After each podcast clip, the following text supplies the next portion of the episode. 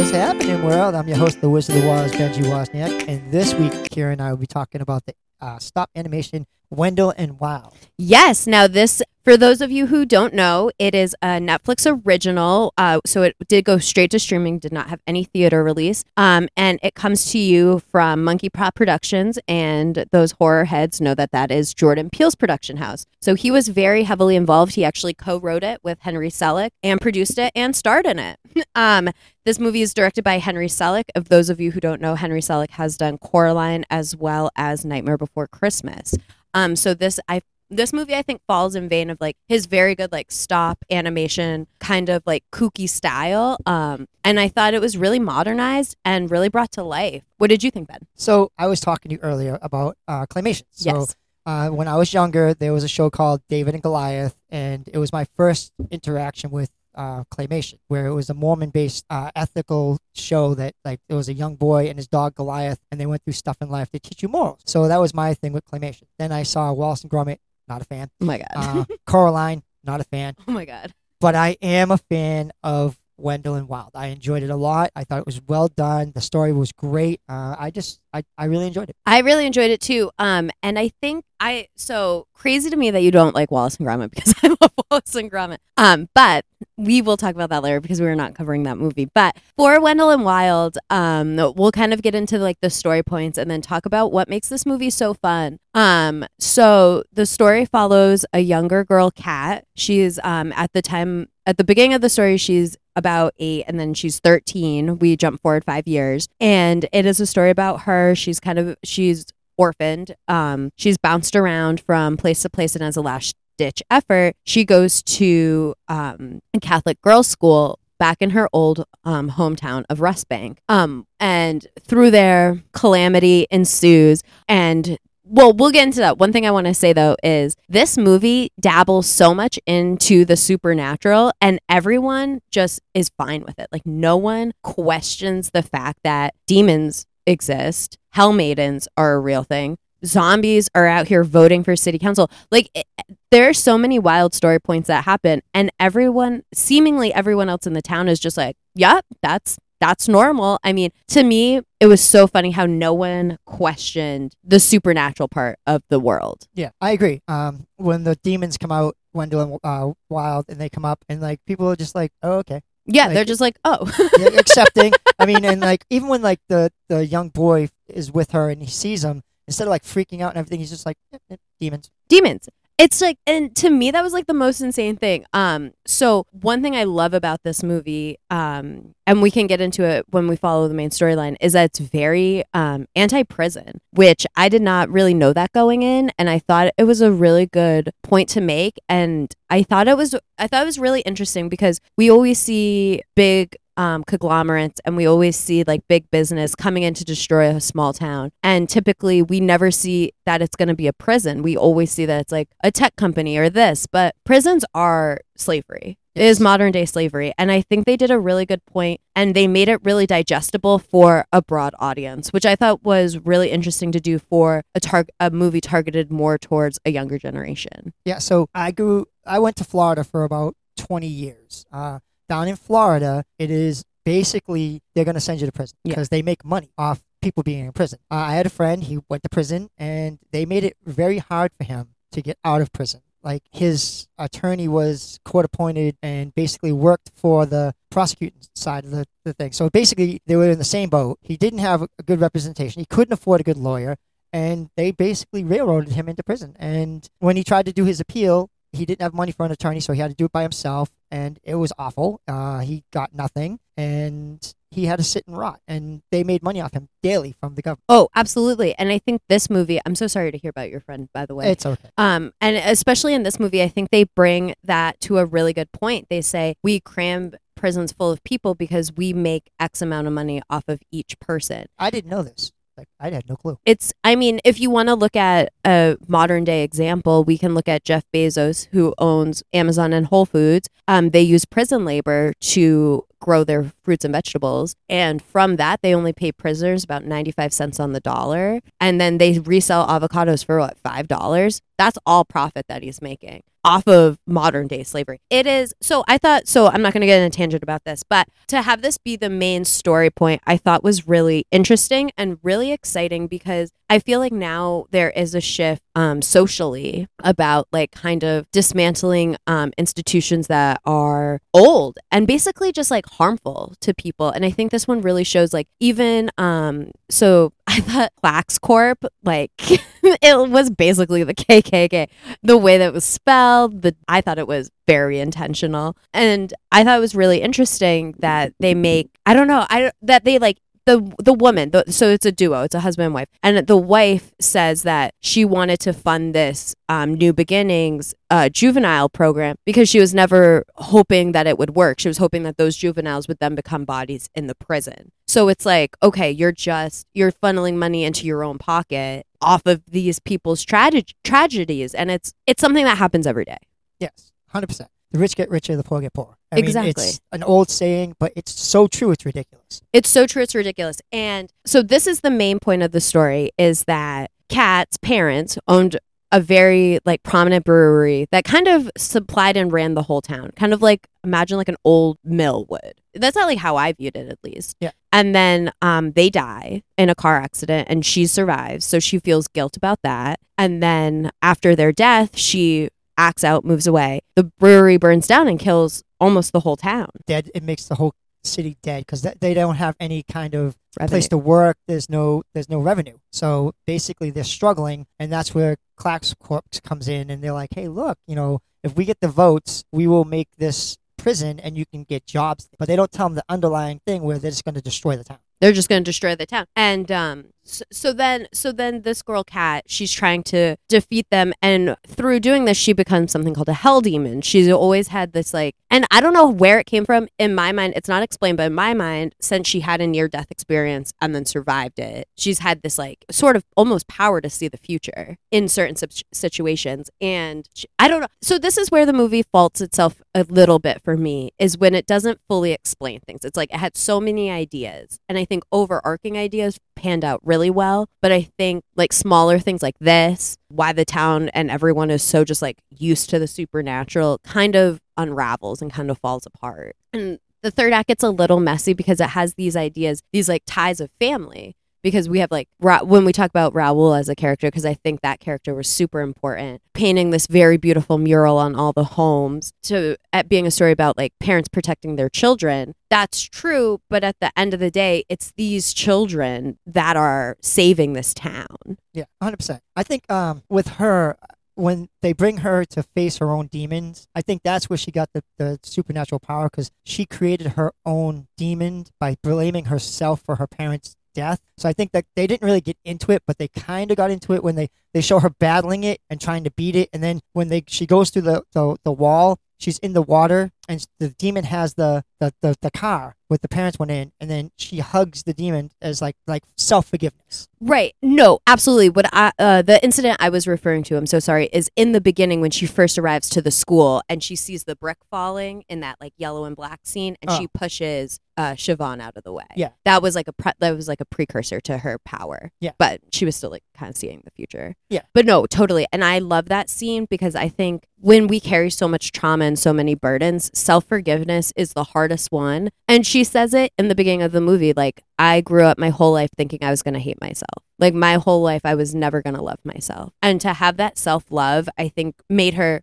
gave her her full supernatural ability and made her able to defeat the big bad, which is Klax Corp. Yeah, yeah. Because at first you think it's the demon that's coming out of the ground, Yeah. uh, the father of Wendell and Wild, but then you realize that he's just a father too, and he just wants what's best for his kids, and it's kind of weird because he's a demon. Um, but then you see that it's definitely Squad that's the villain. Absolutely. And I thought it was so funny when Wendell and Wild were like, Dad? Like for me, that was like a twist. I don't, not a twist, but it was like a surprise. I was like, oh, this is their father? Their father has imprisoned and like enslaved them? Yeah. I just, I don't know. Like I thought the ideas of, int- like, being trapped, being enslaved, being imprisoned was very prominent throughout different parts. The movie though got a little jumbled for me because there were so many characters Yeah. and so many side stories that if they, w- I felt like it could have been two and a half hours. Yeah. Yeah, there was a lot, and there were good characters. Like all the development of the characters, I liked. Oh, Even the yeah. daughter of uh, KlaxCorp, I Oh. liked her development because she first she comes off as this spoiled, rotten brat. Then you realize she's not. She's just she's just a kid that wants to be friends with people Exactly. and to be accepted. And she's never accepted by her parents unless she does what they want. And I thought it was such an interesting. I thought her point, exactly. I totally agree with you. And I think her point of switch was so important because you see her talking to Kat and being like, Well, I don't know what you mean. My parents work on detox and rehabilitation, and this is like a wellness prison, and it's not like normal prisons, and we're the good people. Because I feel like when you're within those families, this is the lies that they tell you because it's like you, you can't know the truth when you're 13 years old.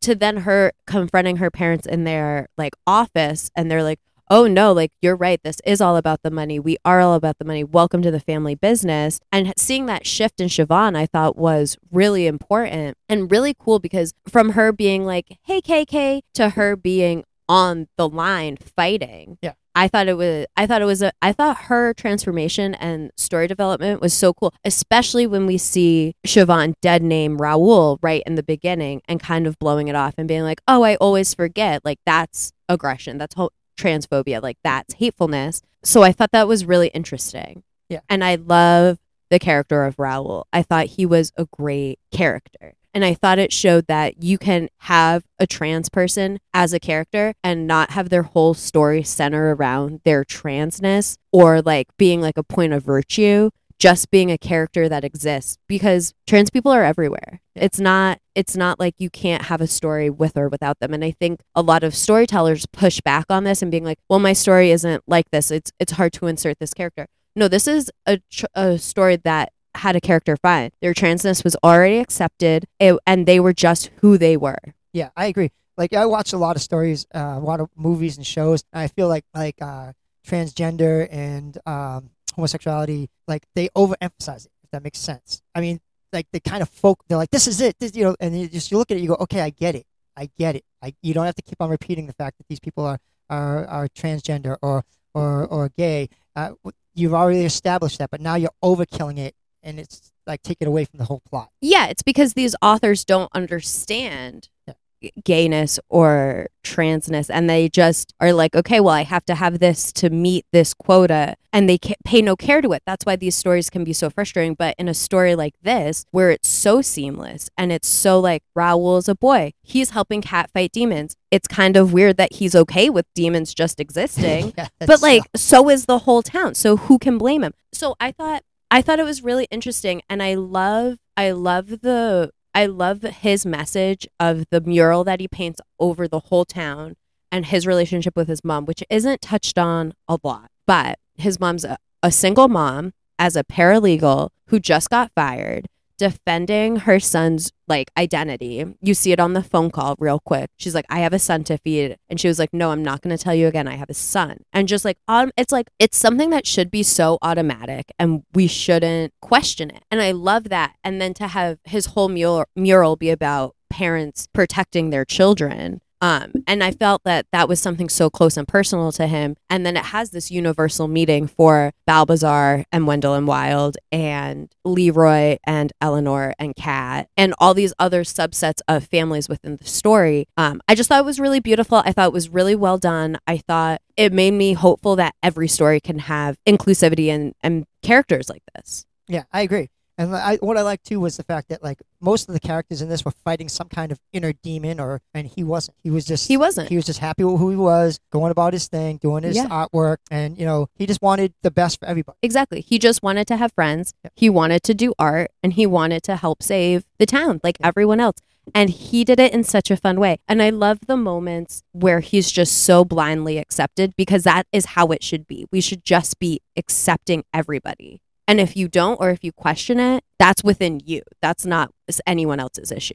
Oh, 100%. Uh, most people, like I find, most people have their inner doubts, their inner demons that they battle, and it shows in this with like you know the characters. They have their inner demons they're fighting, and they have to overcome them. And you know, it's it's struggle. I think everybody in the world, not like not to class everybody in the thing, but I think everybody has some kind of thing that they, they inside them that they fear, or that they think people are going to judge them on, or they think there's holding them back, that they're scared, that you know. And once you break that, once you overcome your own inner demons, the world's yours. Oh, absolutely. And I think to bring it back to this movie is the point is that once you embrace who you are and accept everyone around you, together you're stronger. Like you're sh- absolutely stronger together. And it, it one of my favorite scenes of the movie because I love I loved how bonkers it was was when all the zombies were charging in the bulldozers and then you just have these like normal people just like fighting them. I thought it was I thought it was so cool. It was done to one of my favorite songs, Wolf Like Me by TV on the radio. I thought it was such a fun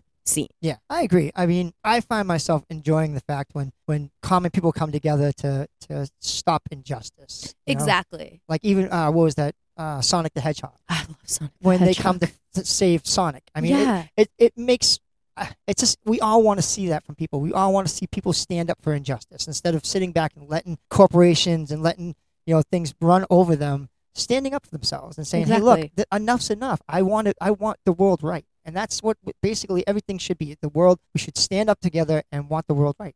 I totally agree. Um, and I think people get within their own minds and their own prejudices, and they and they can't see that. They, I feel like people lose sight of the main message time and time again. So that's why I like when we watch movies like this, and we see that this is a new movie that came out. It just came out in October. Um, and it's and it's and it's having this content that is hopeful and it's inclusive and it's fun and it does and it's not it's not preachy. It's just true, which is my biggest thing. Yeah, I thought the funniest thing was the fact that it was hair cream that could bring back. Oh my god, the hair cream, just like it was so funny. Like, and then my favorite part was when he was like, "Guys, why do you think you have to do this all the time? Because it doesn't last." Yeah. And I was just like, "Yeah, you're bald." right? But then, like, okay, so let's get into some of the characters and dynamics of the story because there are so many, and the movie was only an hour forty-five. Easily could have been longer. Yeah, I thought because one of a, a dynamic I would like explored, or at least like a subset show or movie from, was Sister He- Helly and um the janitor whose name I'm forgetting right now. Yeah, the Demon Slayer. Oh my god, he was so cool. We got a demon slayer in a wheelchair with no feet. I love his like little sandal shoes. And Sister Helly, who is voiced by the amazing Angela Bassett. And I just thought that their dynamic was so cool. Like him training her, her rebelling against him. Like I was like, I want this is a one off conversation, but I want more because I'm compelled. Okay, so what it reminded me of was Blade. It did remind okay. Yep. Oh my god, like Kris Kristofferson and Blade. yes. now that you say it, Yeah. I can't unsee it. right? It's, if you watch this movie and you look at it, it's just like tho- It- that. The comparison of those two is just like Blade. Those two people are that. Oh my god! Now I can't. I can't unsee this. Oh my god! And I love Blade. Also, they're doing Blade. They're coming. We got okay. I'm not gonna get into this yet, but that is such a good point because it's the same thing. You're using this person to live out your own desires and fantasies through capturing demons or killing vampires. What amazing! Now I can't unsee it, and I like the movie even more. And now I want them to have their own show even more. Right? I liked it too. I thought that the, the the banter between them was great, It was great. and um, I wanted to learn more about Sister Helly. I, I was like, well, what what how, what's her backstory? yeah like how did she come to the school i yeah how did she come to the school how is she doing what she's doing i loved it i loved that she was like when i love okay so a protagonist like kat is very fun Yes. and my favorite thing is when you have the precocious child who knows everything which is Kat because she's like, don't tell me. And then you have Sister Helly being like, I was you. Can you just shut up and listen? Because I think so often we let like these young protagonists just like run through and just like do whatever they want without any regard. But it's like you have to listen. And I loved I loved their relationship and I loved when Sister Helly was like, let's become bonded. I'm going to help you through this. And then I think his name was Manberg. I, I don't really remember. And he was like, this could kill you. And she's like, I believe that it won't. And you could see like that, their love for each other. Oh my God. I love this movie.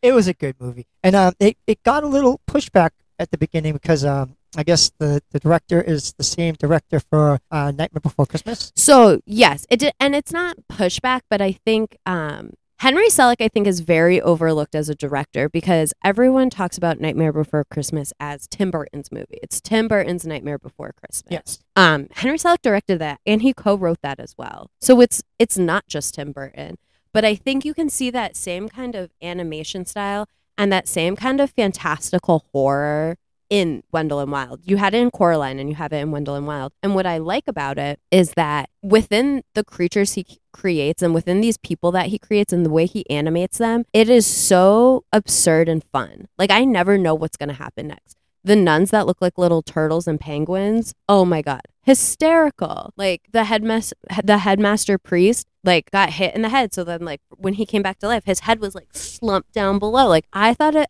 I had no idea what was to happen next. I thought it was so fun and crazy. And yeah, and this movie, I do feel like did get buried by Netflix. I mean, it has a very anti-prison message. It has a very um, prominent trans character. Every ma- major player in it is a person of color. Like I and I, I can see why it didn't do the numbers that they thought it would. Yeah, especially if, you know, if if Netflix isn't actually pushing it, they're just like letting it be. Yeah. You know, like that's like anything in life. If you just let it be, it's not going to get any. You, you gotta you gotta water the flower to make it grow. Absolutely. And um, so I thought it was really interesting. I loved it. I thought it got a little. We can go back to how many characters there were and how confuzzled it got because Wendell and Wild carry the show. They're like the Rosencrantz and Guildenstern of this movie. There, I think Key and Peele have the great, the greatest dynamic when they work with each other. They play off each other so well. It's so fun, and I think that I wanted to see more of them with Kat. Half of the movie they were separated, Yeah, yeah, they were doing their own things. which is which is fine. But I wanted I wanted more of them together. Yeah, and um, their banter when they were together was fun. Oh, it was so fun. You know, and like she was because she's a protagonist. She's like you know against whatever they say, and their demons trying to manipulate her. You know, and finally they do, but it's for a reason. They like they get her to to Yeah. swear allegiance, but the only reason they do this is because she wants her parents brought back. which is I thought very interesting because as if any of you guys have listened to our Hellraiser episode, Hell um the main protagonist in that gets involved with Hellraiser because she wants her brother brought back. Yeah, it's all about bringing back the dead. It's all about bringing back the dead, but you know that you can't. And I think in both movies, the the sentiment of nothing ol- nothing always lasts, nothing lasts. Yeah, it's not your hair, Not not, your- your life, yeah, nothing. nothing. The only thing that binds us is love. Yeah, and I think like the funny part of this is the main reason Wendell and Wild come back is because they want to build a theme park. Oh my god, they want to build the fair. Yeah. Also, can we talk about how it's so funny that the fair lives on this dude's belly? Yeah. Just like on the, the on their father demon's belly. So he's a big demon, and Wendell and Wild actually lived in his nose. yeah. Yeah. So it was, and he blows them out like he he blows out what he thinks is Wendell and Wild at one point, and it's just like like book of snot. He's like he's like you don't look well. I'm like oh. ugh." He's like, you guys look really sick. Yeah.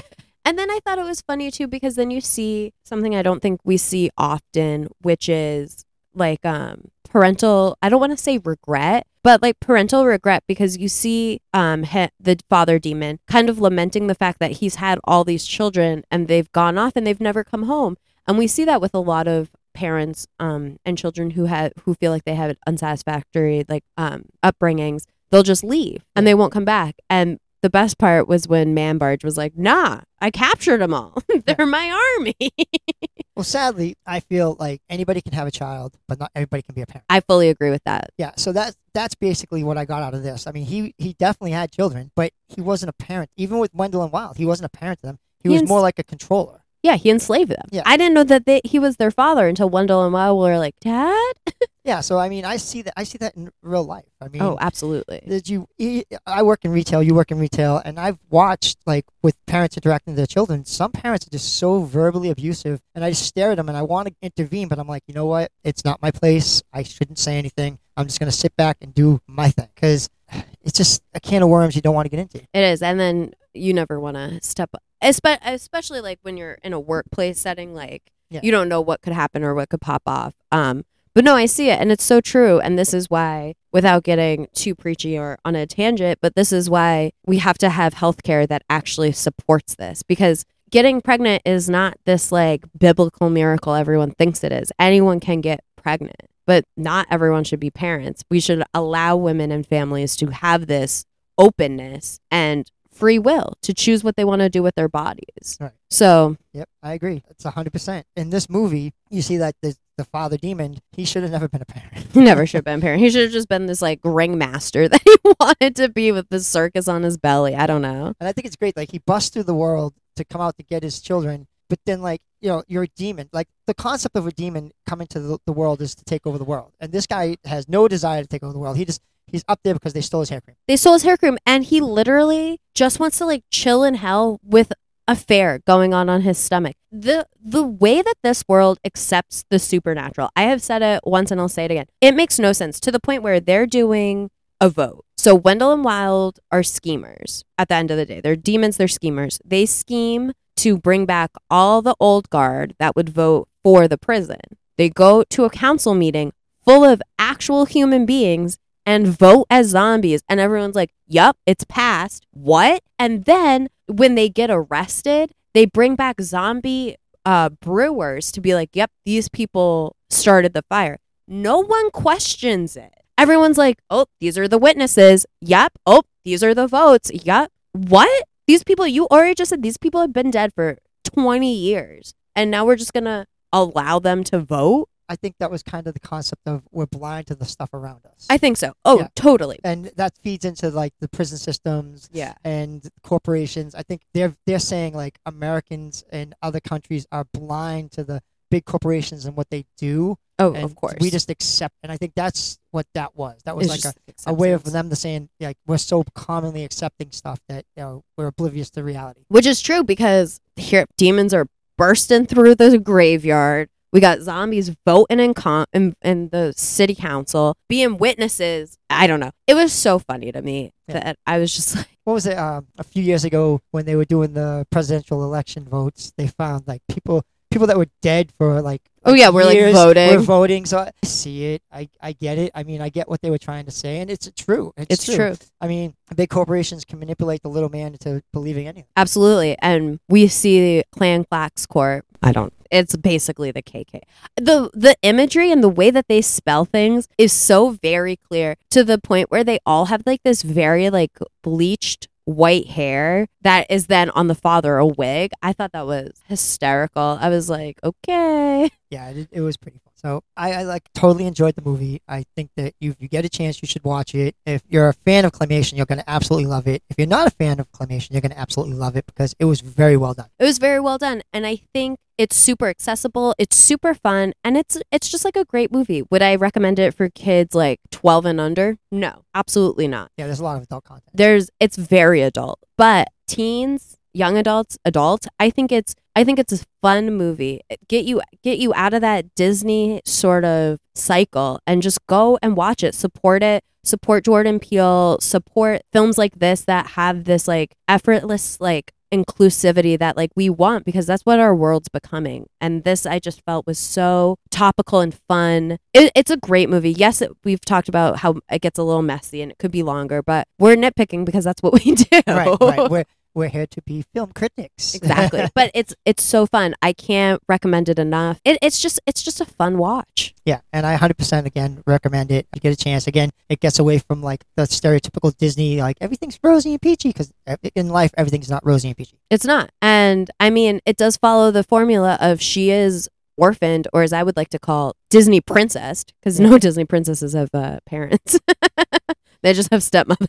Right, right. Oh, no, no, no, no. What about the girl from a town, not Tangled, but uh, the redhead? Oh, brave, brave, Brave, had, brave, brave. had parents. You're right. Yes, she had Okay. Uh, I'm wrong, but right. most of the time. And, well, Ariel's got a dad. But Ariel is also dumb. Okay. Yeah. I'm just kidding. I'm just kidding. No, being a Disney princess means you don't have a mom. Yes. So I have nothing else to add to this. I, again, think it was great. What? Anything else? I have nothing else to add, but we do have some exciting things coming from our main host, the Wizard of Woz himself. Ben, do you want to talk about the projects that you have upcoming? Uh, so I have a couple of silly songs that were put on Spotify. So I'm technically a recording artist. Um, Hey. It's silly, silly, silly. On December 2nd, I have a book I wrote being released on Kindle. So fun and exciting times. It's Uh, very fun and exciting. I have read it. I highly recommend it. If you're a fan of short stories, if you're a fan of comedy, if you're a fan of su- like subtly veiled life lessons, and if you just want to have a good, easy, fun read for the holidays, get it for your friends, get it for yourself. And support us in every way that you can. Yeah, because there's a lot of stuff going on with uh, our podcast and everything in our, our general little group. Uh, we still got uh, First and Fanatics um, c- up and coming. What's happening is getting more notoriety. Uh, the book's coming out. So fun things are coming. And we just want to reiterate that we couldn't do any of this without you guys. You tune in, you listen to us, you support us, and we're always here for you. So we think, I can't thank you enough. This means the world to me. Sometimes I feel like I'm just shouting at the void, but you guys make it worth it. A hundred percent, and I'd like to thank everybody that's internationally listening to us and nationally listening to us. Again, we greatly appreciate it, and we want you to tune in next week to what's happening.